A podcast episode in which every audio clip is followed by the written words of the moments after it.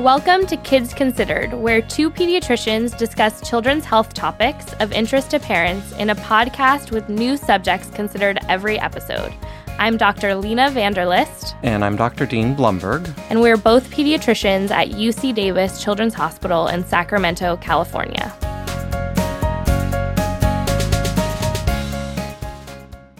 On today's podcast, we're going to talk about tongue ties. This is also referred to as ankyloglossia in the medical community.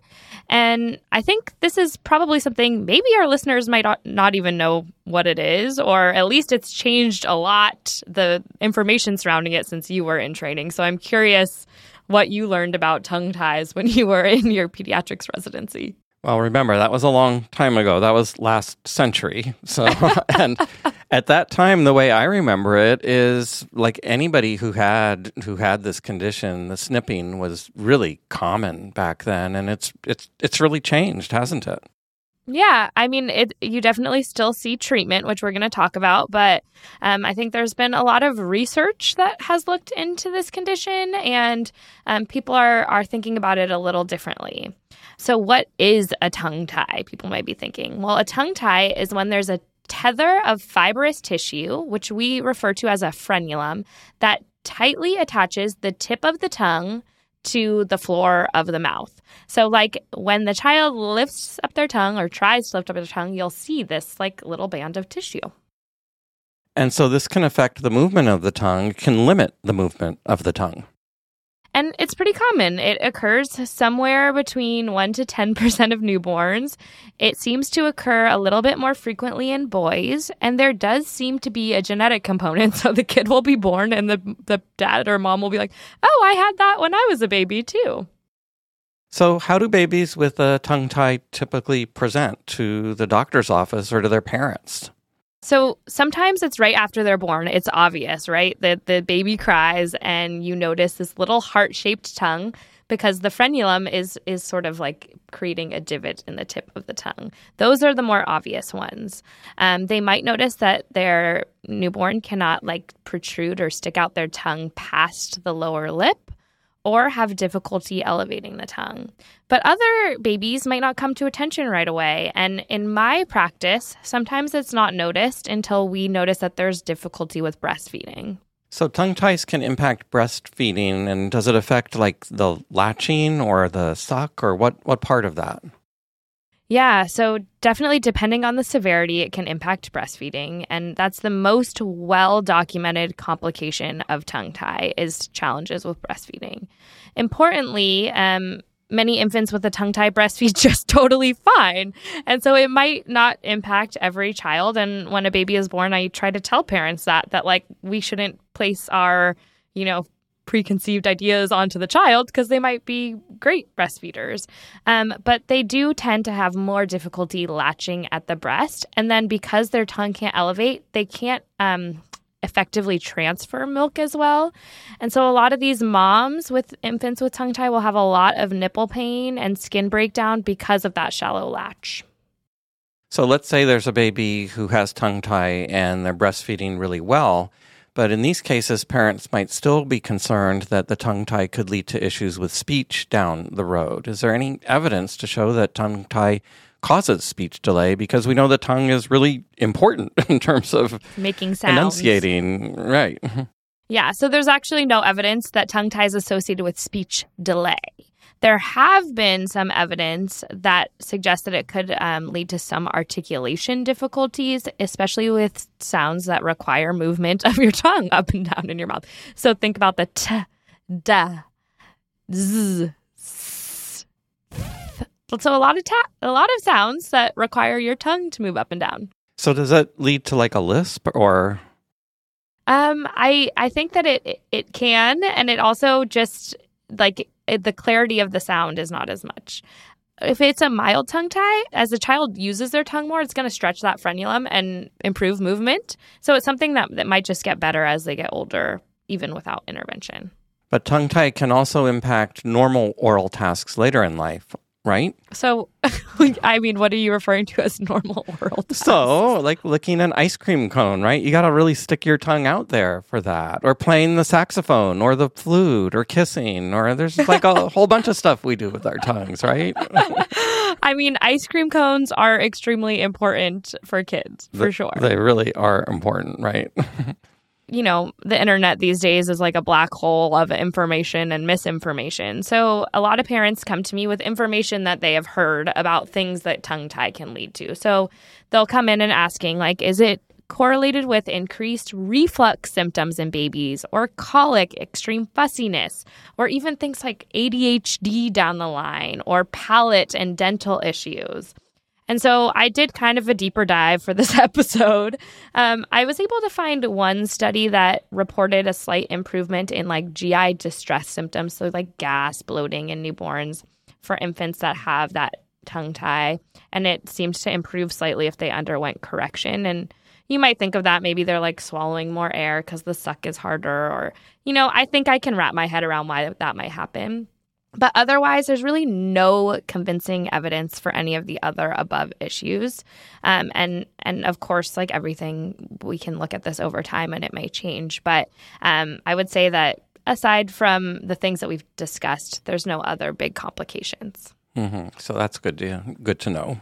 Mm-hmm. So now that we've talked about the evidence for the impacts of tongue tie, let's talk about treatment options. Okay, so that would involve cutting the lingual frenulum, and this can be a quick procedure, and this is called a frenectomy or frenotomy or frenulectomy. I know, I never know actually what to refer to it as, but this can be done with sterile scissors or a laser. People who perform these procedures are usually going to be medical doctors or dentists. Yeah, not everybody has a laser. So personally, I don't own a laser myself. I just saying. Yeah. Yeah, I think there's some like ear, nose, and throat offices that probably have them. And then the dental offices are usually my patients who have gotten that procedure done, have gotten it done at a dental office. And if this is done in the newborn period, usually you don't need any anesthesia. Some will use a topical numbing solution or some sugar water, which we know can decrease pain. And the younger the child, the faster it heals typically. We talked about that the laser is typically the treatment performed by the dental offices, but actually the scissor release with the sterile scissors is what is preferred by the Academy of Breastfeeding Medicine, which is like the overarching medical organization that supports breastfeeding. So like any procedures, you know, complications may occur, and so it could bleed, there could be pain, infection may occur, or there could be scarring, and there's a slight risk of damaging a salivary duct. Like anything, right? Is this procedure going to actually improve the symptoms of tongue tie? So there's one respected review article that looked into this from the breastfeeding standpoint. And it showed that frenotomy reduced breastfeeding mothers' nipple pain in the short term, but there was no consistent positive effect on infant breastfeeding duration. Mm-hmm. And so our reviewer of this episode did want us to point out that duration of breastfeeding is really, really hard to study. And she noted that nipple pain is actually the most common reason for early breastfeeding cessation. And so even this outcome is really important. So what I tell my parents in the office when I'm talking to them about this is that if breastfeeding is a big goal for the mother, and, you know, we've talked about the benefits of breast milk, it's amazing. And you can still get those benefits if you're pumping and giving express breast milk, but the bond is great. And there are obviously benefits to mom and baby for breastfeeding. So if that is her goal and significant pain is limiting her ability to do that, and the child has a significant tongue tie, it's a pretty low-risk procedure, and it might be worth a shot for trying it.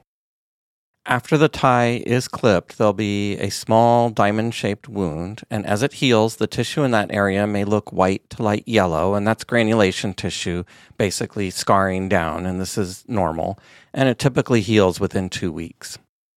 Some parents may hear that they should do like some home stretches as it's healing to prevent reattachment and strengthen the tongue movement. In the most recent Academy of Breastfeeding Medicine position statement on this, those stretches are not really recommended. It can cause more discomfort. It's annoying for parents and it doesn't really help. So I would say those are not necessary.